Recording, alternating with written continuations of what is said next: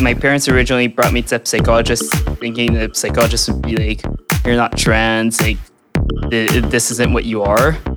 And the psychologist was told them instead, like, uh, I've done research about trans people, but your son is definitely trans. He knows like way more about trans people, and he's teaching me about trans people as we're talking. Um, a child being gender fluid, gender expressive, gender creative, gender diverse, or transgender doesn't mean they have gender dysphoria. Okay. And I think that's a really important point for everybody to keep in mind. At the end of the day, you're not losing your child. You're just learning to get to know them maybe differently. And so I really like that approach with curiosity because opening those conversations can, yes, help you understand as a parent, but also help your child understand. Hello, and welcome to this podcast by AiderSonEnfant.com in collaboration with the Jeune Tête Foundation. My name is Kim Sullivan, and I am honored to be hosting this discussion today as we dive into a subject that concerns more and more parents gender identity.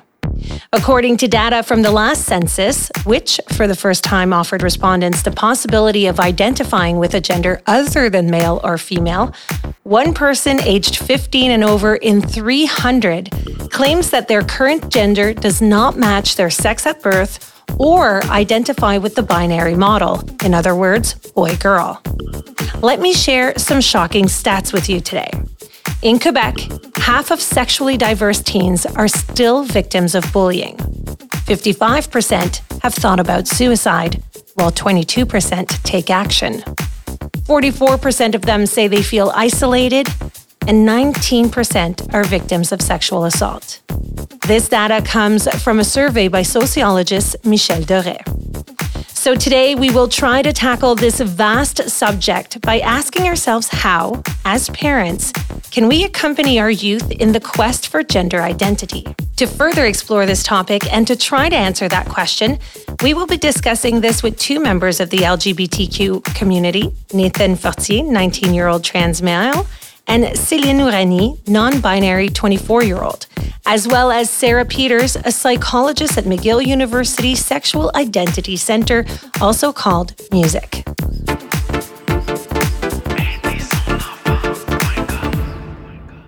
Today, teenagers face major mental health challenges. For over 20 years now, La Fondation Jeunes en Tête has offered mental health awareness workshops all over Quebec's high schools. La Fondation now offers mental health kits for families, youth, and school staff. Free, simple, and lively scientifically validated content to reduce psychological distress. To find out more, go to fondationjeunesentete.org.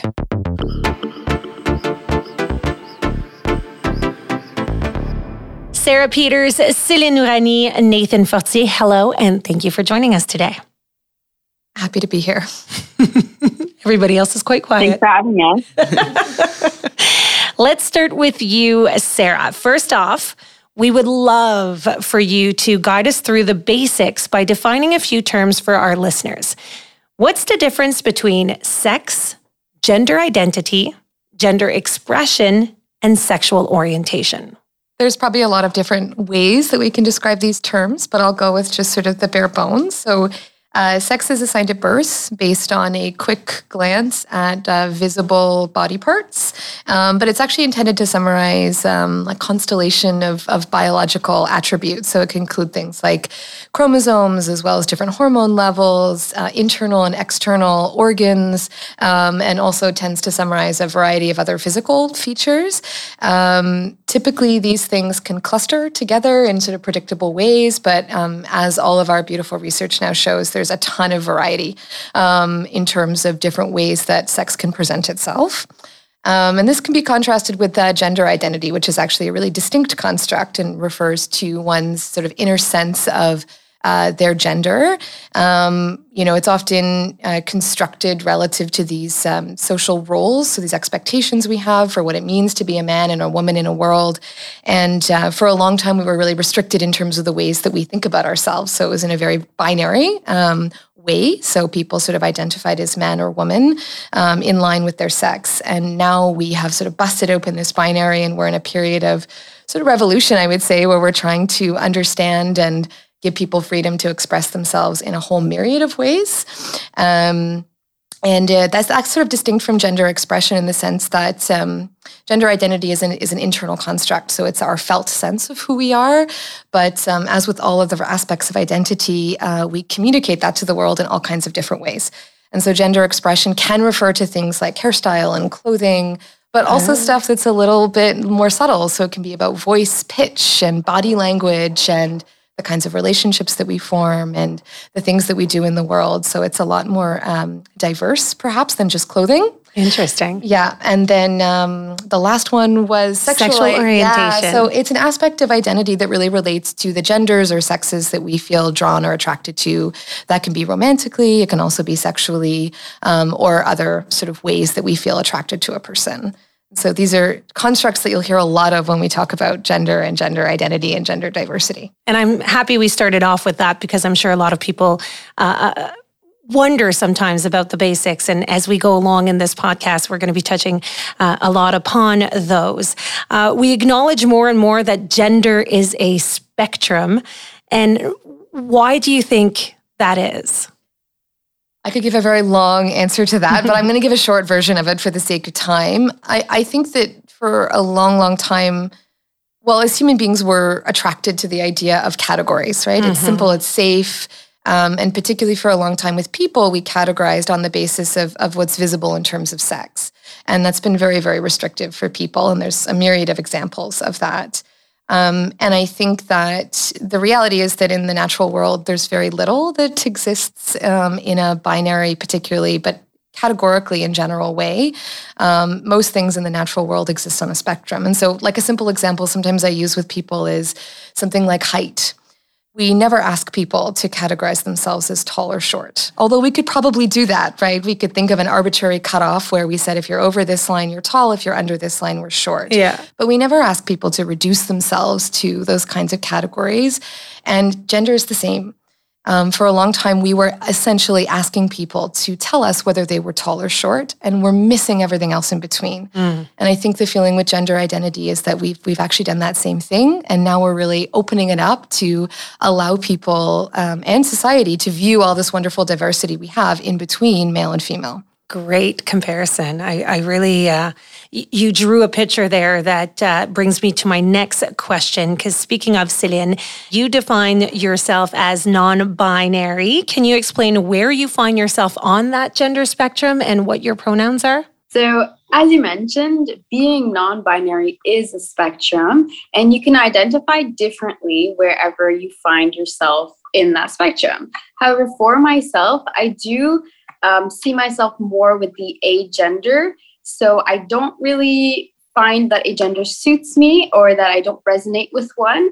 And my pronouns are they, them. And what pushed you to find those words? Were it the people you were surrounding yourself with, the the conversation that was started now in the society? Like how did how did you get there? I think that as the year progressed, I felt like I couldn't really find an identity for myself. I didn't really feel like I fit under the umbrella of like a trans man. But back then, when you talked about gender identity, that was the only option that was really offered to you. It was like, well, you're either a trans man or you're a trans woman.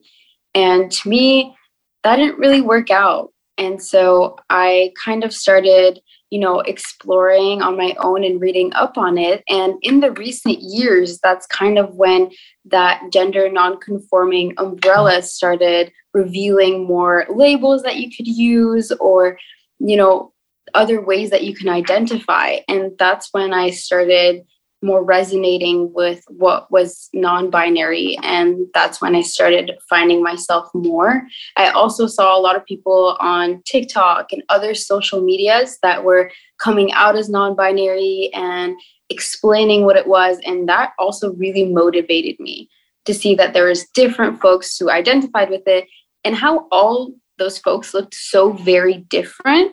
It just motivated me and really made me believe that there wasn't a way to look non binary and it's really just how you feel. Nathan, can you tell us about your journey as a trans man, male? So when I was younger, I originally thought that I was a, a man. I didn't understand the difference necessarily between women and man, and I was like, I, I understand the physical difference. And then when I was 12 and my breasts started to grow, that's when I was like, um, guys have a flat chest. Like this, this doesn't work. So that's when I realized I was in a girl's body. And then at that point, that's when I was like, uh, I, I'm probably crazy. That something's wrong with me. And so I did some research. And after about, I think, three to six months of research, that's when I found a YouTube video about trans people. And that's when I was like, oh, that's what I am. Interesting. So it, took some research to figure out what was going on, but originally it was a lot of panic. I can I can imagine that panic at 12 when your body starts changing. You're talking about research and uh, we spoke off the air before coming to do this podcast. You were saying that uh, that research continued well into until you were 16. Yeah, I kept on doing as much research as I could because in the situation I was, I wasn't comfortable doing it coming out to my parents and telling my parents I was trans. So I was like, well, if I'm not going to tell my parents I'm trans, let's make sure I'm as ready as I possibly can for when I do tell them because I'll have to eventually. I was like, okay, so let's do as much research as I possibly can. Let's try to find ways I can hide that research from my parents. Mm. So I figured out the exact uh, YouTube algorithm that would get me to trans videos without actually typing trans videos wow. by going into medical videos first. I figured out the exact path that I could use, so I never typed it, so it wasn't in my search history, but I was still going out to those videos. I can imagine um, the comfort of being able to find content. Because you know just 20 years ago someone would have not had that privilege to find the content. You also had uh, psychologists that you were able to speak to and you uh, uh, they were impressed by the amount of knowledge you had. Tell us about that experience. Yeah so i found my psychologist when i was around 16 after i came out to my parents and my parents originally brought me to a psychologist thinking the psychologist would be like, you're not trans, like, this isn't what you are. And the psychologist was it told them instead, like, uh, I've done research about trans people, but your son is definitely trans. He knows like way more about trans people, and he's teaching me about trans people as we're talking. So that was when so, you were 16. Yeah. So fast forward to now, 19. Yeah. Um, you started testosterone. Uh, your your journey continued. Tell us about that. So I started testosterone in 2020, and then I did my top surgery in 2021. Right now, I'm on a waiting list for the hysterectomy, which I have about about two year waiting list right now. Okay and then I might go to phalloplasty afterwards, but I'm not exactly sure yet. So I'm waiting on like my logic is I do one surgery at a time, and then once I'm done with that surgery, I take a couple of months to see how I feel in my body, and I decide if I go for the next surgery or not. So, what are the pros and cons of doing surgery? Uh, it depends for each surgery top surgery, the the main pro is that physically it's easy it's easier to appear male if you don't have breasts. Like it's hard to hide them. Mm-hmm. For hysterectomy, there's there isn't as much of a like once I get the hysterectomy, I no longer have the chance of oh I missed my testosterone shot two weeks in a row. I might get my period next month. Mm-hmm. So like I, I no longer have that fear, which right now I still have.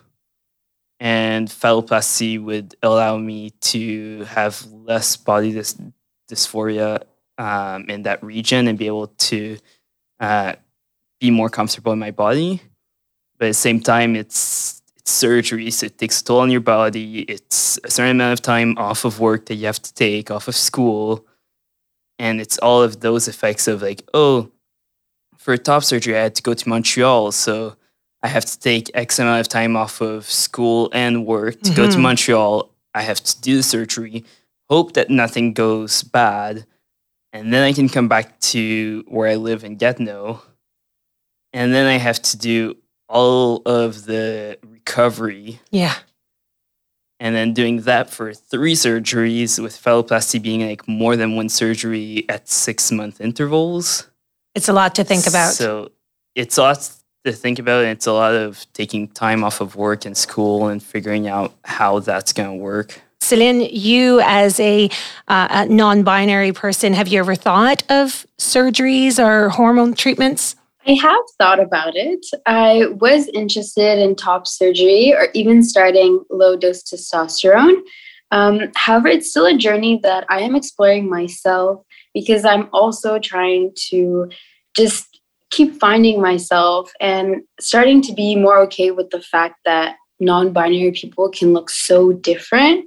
And so at the end of the line, it's really important for you to do what you feel most comfortable with. And I think for me, it may still be top surgery, but it is still something that I'm thinking of and still considering. We were just talking with Nathan and Celine, and both mentioning how it's a thoughtful process. So, do you think uh, psychologists, mental health professionals with knowledge in this field is who we should seek if this is an alternative we want?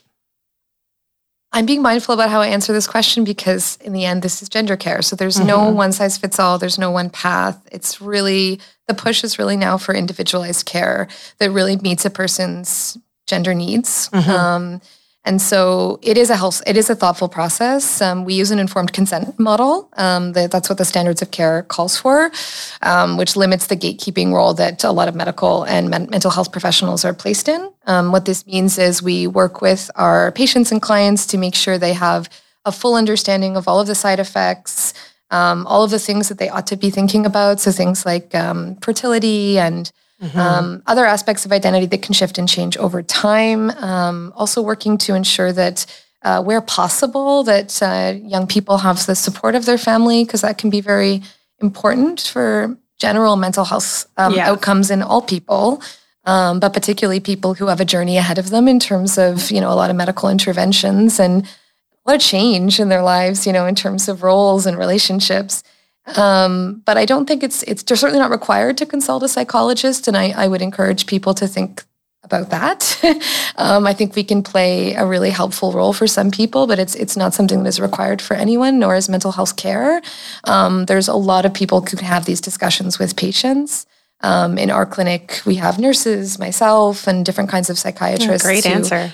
Yeah, um, provide all of this information to Could be a parent, could be a friend, could be, yeah, no, absolutely. Each person uh, tackles it differently.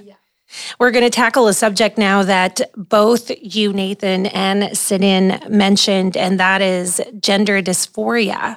Uh, Nathan, I know that you had a lot of gender dysphoria before starting your transition, and you still um, uh, deal with it today. Could you share with us a bit about that experience? So it's it's kind of a, a feeling of sometimes panic, sometimes just not wanting a part of your body. So in my case, right now, it's affecting mostly um, my bottom genitals. So if I'm in the shower, I'm unable to look at them, and I touch them the least amount I possibly can. So that that can uh, affect how I clean my body in different ways when before top surgery i had the same reaction to my breasts so i was touching them the least amount as i could. I refused to wear anything that could show the outline of them because i wasn't able to look at them. So i would only wear sports bras or binders once i did my coming out. So uh, it, it was hard but it, it's possible to deal with. It's just really hard to deal with depending on who you are, because it also depends on the severity of your dysphoria. Of course. In your case, it was it was a, a sense of intense panic. Um, Do you think that the main thing that helped you was to go through with some of these surgeries? Do you like what helped you try to manage that uh, that dysphoria? So for my top dysphoria, was mostly doing top surgery. Mm-hmm. That was the main help because as soon as I did top surgery, I was really relieved and it took off like a huge weight off of my shoulders of being like every time I look in the mirror, I can see this part of my body that is just Yeah. causing panic in my head. I'm trying to control. So with top surgery, that helped a lot, and that's also why I'm hesitating for phalloplasty if it's seeing if it's something that would be able to help me or not. Mm-hmm. So, That's a huge consideration. yeah. sit in for yourself. Uh, you you also went through uh, dysmor- uh, dysphoria. You you spoke about your chest being one aspect of your body. Um, how is it for you? And do you still feel it sometimes? It's still difficult. Yeah, for sure. So, I mean, the dysphoria was there growing up. I never really liked my chest. I there's some something about it that I just always hated seeing. And even now to this day, I don't feel great about it. I still wish that it wasn't really there a lot of the time, but I did find other ways to cope with it. Just getting binders can be really affirming to me on days where I don't feel good about it at all. And just talking about it and just verbalizing what I'm going through also really helps me through these times. So, how did transitioning from female to male change you, Nathan? So it changed mostly with the way that I act because I used to be really, really, really shy. Um, I would avoid going out in public at all cost. I would avoid uh, pictures being taken from for me. I would like I would basically hide in my room, do my research, watch my videos, and then be out to school and come back into my room and not get out of my room as much. Whereas now I'm like, okay, I've had top surgery, so I don't need to worry about like passing in, when I'm in public. I'm like, okay, I'm going out in public. I'm at work. I need to go to bathroom. Let's go to Tim Hortons. Let's go to men's room. I don't have that question as much as before, where I was like, do I look like a girl or do I look like a guy today? So you're not you're So, you're like- kind of not hiding anymore. You're Yeah. you're you've taken off that mask and you're able to be your true self. Yeah, and I'm able to work, whereas before I would never have imagined working because I was like too shy. I wasn't able to uh, talk to other people. Whereas now, like the work that I do entails that I talk with a lot of different clients every single day. So I'm able to do that now. Whereas before, I'd be like, nope, I'm not doing that. I'm not doing that. And I'd- Life changing. I'd, I'd hide. Wow. Okay. Um, our goal today is to help parents. Uh, hearing your stories definitely helping as we're going along in this podcast.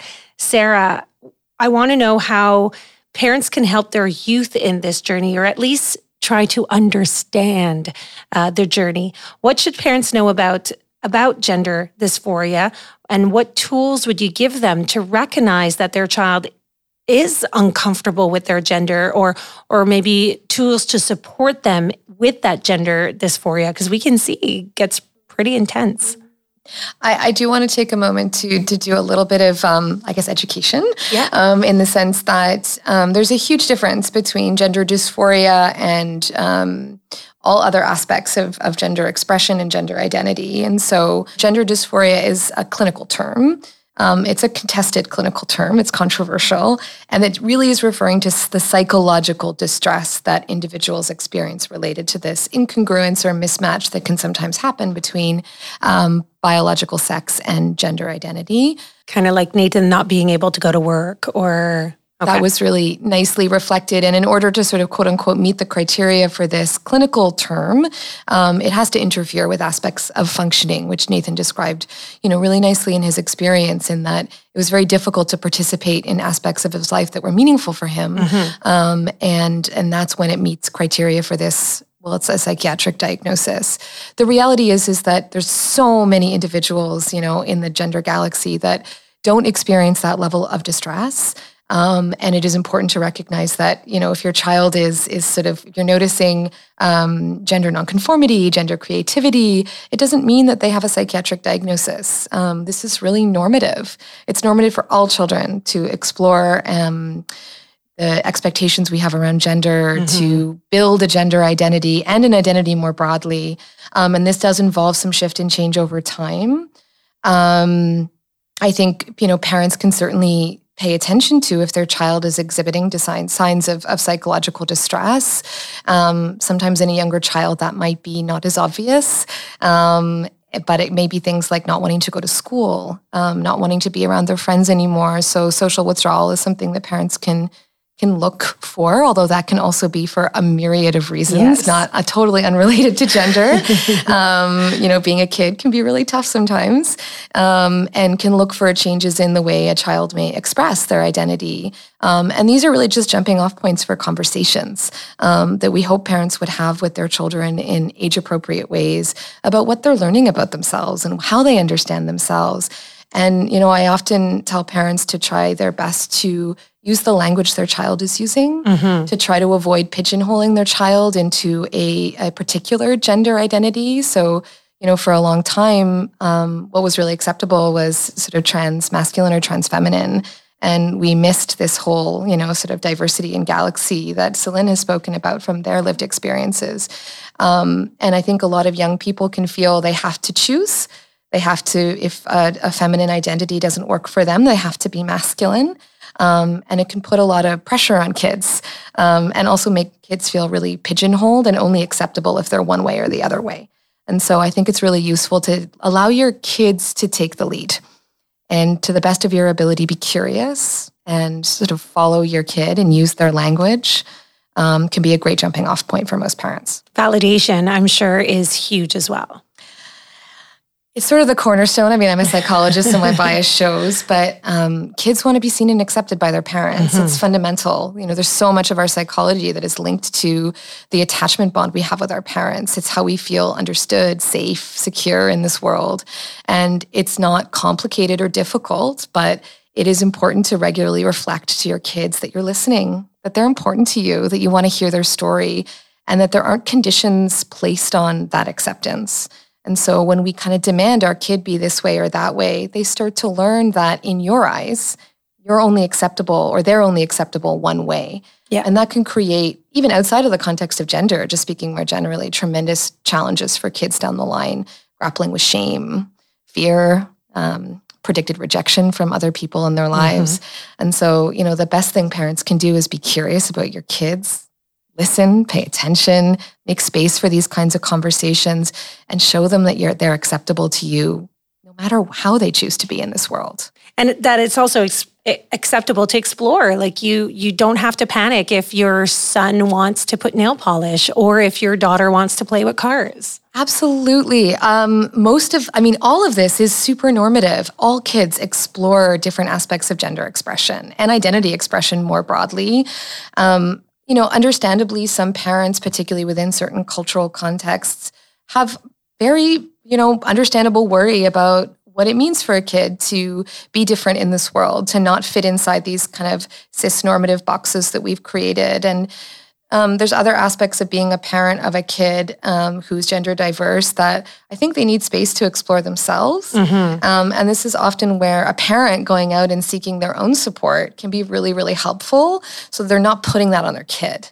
So they're not making their kid feel responsible for the grief they might have about losing a daughter or son um, as their kid sort of comes to understand themselves in a different way, or the fear that they might experience about um, some of the challenges their child might navigate in the world.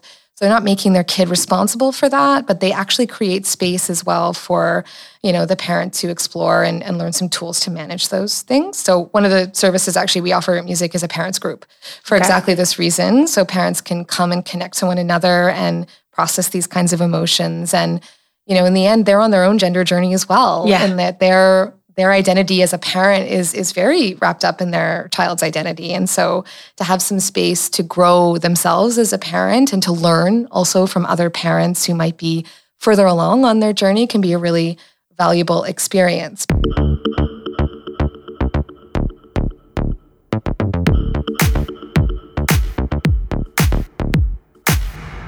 but we're also in a society that's very diverse culturally. And I know that Celine, this is something that affected you. You are of Arabic background, and you said your coming out was uh, very different from maybe uh, a, another child due to your cultural background. Being a, a child that comes, you know, from a BIPOC community, coming out can be a really tough subject for me in my personal life I feel like I had always been the educator of these types of topics in my family. Um, my family, at least my mom and my dad, were first gen immigrants, so they did come here. And to them, a lot of these things are really new. And so when my younger brother actually had his coming out, I was a big support system for my brother, but as well as for my mom because my mom didn't quite understand these things. And, and even if it was homosexuality, that to her was still really new. And so I walked her through that and I helped her process it. And I helped my brother by supporting him. However, when it comes to my coming out, I still hesitate, still now, because I know that I've always been the educator and so I'm going to have to talk about it first in a way that I can feel comfortable. And I haven't quite, I, I guess I haven't been able to have that conversation with my mom yet. However, I think that parents have changed so much over the years. At least my mom has. And I've learned to trust her reactions a lot more. I honestly thought that her response to my younger brother was going to be a lot worse than it was. In reality, she was understanding. She was a bit hurt, but she was there. And now that we've passed through that, she is so supportive. So trust your parents. They're there for you. And even if this may be uncomfortable to them at first, they're going to try because you're their child and they're they're here. They love you. And especially if they're listening to this podcast with you or without you that's because they want to do the steps towards you. But i do have to ask sarah what do you do when one of the parents is sitting down and listening and accepting but the other may not be as much? It's a great question. And again there's no one size fits all. It can be i mean already there's a bit of a head start for a family and having one supportive parent can be huge for a child or a teen. However sort of placing the child in a situation where they feel responsible for you know conflict within their their parents can be can be a lot for a young person to to feel responsible for. Um, and so i would say this is actually a great um, example of a situation in which a mental health professional or psychologist can be really useful is sitting down with the family without the kid because this isn't mm. really about them, is it? True. This is about the parents um, struggling to get on the same page about their understanding of their child's identity and journey and how they want to sort of manage and respond to it. So, this is something I think that parents can seek out some support for, and there can be space created where they feel safe to freely express their emotions, discuss what they're struggling with, and, and create a common space and understanding where they can support their kid. But I think in these types of situations, my professional opinion would be it's probably best if your kid is left out of this. Um, as it's not, this is more about navigating your own thinking um, as a couple, as opposed to um, something your kid needs to feel responsible for managing. Let's talk about uh, um, those feelings and what we can do as individuals uh, or what we can avoid saying uh, to gender diverse people. Celine, let's start with you. What would you say um, people should avoid saying to gender diverse people? I would say maybe avoid saying comments like, oh, you don't look like X or you don't look like Y, as if you have to look a certain way if you are gender diverse. I think the point of gender diversity is welcoming all of those differences. And honestly, we don't really want to fit in a box. so just telling us that we don't look a certain way is a little bit of a weird comment. but also, one point that I would like to highlight is how to respond when you accidentally misgender someone.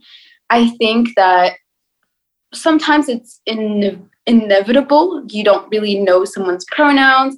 And of course, it's always a great reflex to ask. But if you do ever misgender someone, just correct yourself and move on. I think that's really what you should stick to doing because sometimes when we misgender someone and or someone gets misgendered, we feel really bad about it. And that's okay. But it's not time to profusely apologize and to make a big scene about it because that because then that brings more attention to the fact that you misgendered this person. And also it puts the misgendered person in a weird situation. As someone who got misgendered in that moment, I don't want to be calming someone down for misgendering me. It puts a strange dynamic, and it's just easier to just correct yourself and move on. So we could just continue with the conversation and not bring attention to that fault and etc. Do you have any advice, and Nathan, uh, for parents on how they should react to a coming out? Uh, or how you wish your parents had reacted? You you said you know haven't done it yet. Your your mom had a positive um, attitude towards your brother or at least an informative reaction. She came to see you. Um, are you hoping for the same type of reaction are you as a parent I think it's okay for you to not understand certain things right away. I think it's okay for anyone to not understand things right away. But I think what's most important is to approach it with curiosity and also welcome it. Because at the end of the day, you're not losing your child. You're just learning to get to know them maybe differently. And so I really like that approach with curiosity because opening those conversations can, yes, help you understand as a parent, but also help your child understand because it allows for that organic conversations that maybe your child isn't able to have with many people in their life. So that can be really comforting in that moment. And also, you know, if you want to, you can also look up articles, you can look at other sources and inform yourself as well because you don't want to put all the burden on your child either to constantly inform you but just like meeting them halfway can be really really pleasing. For you nathan i know that your coming out was uh, in a moment of distress and was not accepted as uh, uh, as you probably would have hoped. What do you um, advise parents or, or what do you wish you could have told your parents uh, I I wish that my parents' reaction would have been more like, "I don't understand this." Is there somewhere, someplace that you would recommend that I get the information instead mm. of asking you all of the questions at once? Some type of reaction like that. That way, it's not the kids trying to inform their parents, but it can be a, an organization that has more information that parents are more interested in that might be able to inform the parents about all of the different things that uh, having a trans or a, a trans kid or gender diverse kid can entail. So, as a parent, my automatic reaction may be ask as many questions as possible because I want to look like I'm interested. I want to look like I I want to help. I want to look. But you're saying it might be more helpful for you to just say, "Where can I go get that information elsewhere?" Yeah, because you're putting some pressure on your child to have all of those answers. Whereas depending on where they are in their like transition or if they've thought about it as much as like when I did my coming out, I had four years of research. Mm-hmm. So if my parents asked me any questions, I had the answers. Yeah. But if uh, another child might have barely done any research, just had heard of it, known that it's a thing and been like, oh, I identify to that. And then their parents is asking them a bunch of questions and they're like, I don't know the answers to that. That can put a lot of pressure on your child's shoulder. So Sarah, I guess it's again finding that fine balance of of showing you're supportive and showing you're interested, but at the same time, not giving them you're responsible for your child. They're not responsible for you. Yeah, and I, I thought those were really great points. And the one thing I will add to sort of take it back even before your child may come out to you is kids are incredibly perceptive. um, especially young kids. And so they're constantly trying to read you mm. and constantly learning from you about what's acceptable in the world. And so parents can be really mindful about what messages they're sending their kids, even from really young ages. Something as simple as, oh, girls don't play with that kind of toy. This is a girl's toy. Boys don't cry. Boys don't cry, right? Girls don't get angry. Girls don't hit. They're well intended, but mm-hmm. you can see already we're putting restrictions on what we're allowing our kid to be, how they can understand themselves, and what's acceptable to us. And so I think parents can be really mindful of how they use gendered language, how they communicate gender based expectations to their kids well before a kid might even be exploring their gender. And if your kid is coming out to you, you know, they're already trusting you with something huge. Mm-hmm. They're trying to show you how they understand themselves. And so I agree with what, you know, Celine and Nathan beautifully described in that it is a bit of a balancing act. You know, hear your kid, listen and be curious, but don't expect them to have all the answers. They're going to tell you what they know and trust you with that. And then the rest might be about you trying to figure out how you can get all the outside information and support for your process. Also, it would be really important for parents to you know, if they're willing and if they are in a supportive role to learn how to advocate for your kids. Yes. So that it doesn't fall on their shoulders. And a really important space in which that can happen, which Nathan and Celine brought up, is in school environments where parents can do a, be a huge support for their kids by advocating for their child in that space. It may be around issues related to washroom use and it may be about um, issues related to bullying or, or teachers consistently misgendering kids or pressure children feel in the school environment to fit into a binary. You know, even if teachers and other students might be really accepting, they might also ask a kid, you know, are you masculine or feminine? Are you a boy and a girl? Mm-hmm. Pick, choose. And it's well meaning, but again, it can pigeonhole children into having to choose to fit into these binary spaces, which really may not work for them. This is our final question. So I'm going to open it up to the floor. Uh, each one of you what would you like to say about gender diversity to the parents that are listening right now? If you had like one in conclusion, what would it be? I would say that gender diversity just looks so different for everyone. And that sometimes you might maybe not understand why your child identifies a certain way and looks a certain way. But that's okay because that person that you gave birth to or that person that you raised isn't different when they do their coming out. They're just more them. So I think it's super important to just constantly grow with them and also welcome them in their new identities. And also, don't put too much pressure on yourself. Everything will fall into place as long as you are welcoming, as long as you're open minded, and as long as you're willing to learn. The only other thing I'll add is um, just sort of speaking to the parents, your kids are going to have their own feelings in general, but also specifically about their gender journey. They might communicate to you that they feel confused or afraid or ashamed or unsure. And that doesn't mean that there's anything wrong with their gender journey. It doesn't mean that they're on the wrong trajectory. It's it's normal to have these kinds of feelings as you're figuring yourself out. And so where parents can be really helpful is just sitting with their kid and showing them why their feelings make sense. We call it emotional validation. That's the fancy psychological term, but it really is the cornerstone that shows your kids that their emotions are okay and make sense, that they're acceptable in your eyes.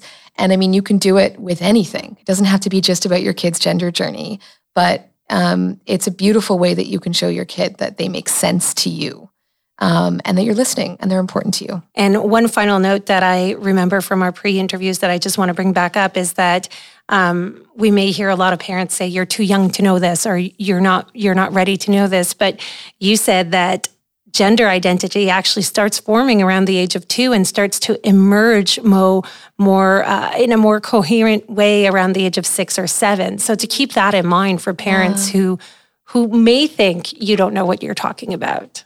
And, you know, kids, just because the, their gender identity and identity is forming doesn't mean they have all the words to describe it yeah. the way we think they should in order to be quote unquote sure. Like those are our expectations. Um, your kid's going to tell you what they know and what they understand using their own language and it may not fit you know the boxes that we think are necessary for a person to understand themselves and i think that's that's thinking that again going back to my previous point that we have to unlearn that there's like a right way to describe yourself that means that it's legitimate language is evolving, it changes. Your kids is going to have different language to describe themselves at two and at six and at mm-hmm. 10 and at 20 and at 30 and at 60. Um, and so, like, what we can do is really accompany them on that journey as opposed to having these expectations about what they're supposed to know. I had air quotes there. Well, my final message to parents listening is um, you're doing exactly what you should be doing. You're listening. You're listening, you're opening a conversation. And on that note, I would end this conversation. Nathan Fortier, Céline Ourani, Sarah Peters, thank you so much for your participation. To all the listeners here, we will be adding resources of support groups, of articles, all sorts of resources that could help your journey, your child's journey on the web page of this episode. Uh, community uh, that could be for you, communities that could be for your child, references for psychological and medical support. It is there. You are on the right path. You're opening the conversation. And that, I think, coming back to what Nathan said, is what you want to, to have as a starting point. So, bravo to you. And thank you to you guys for joining us.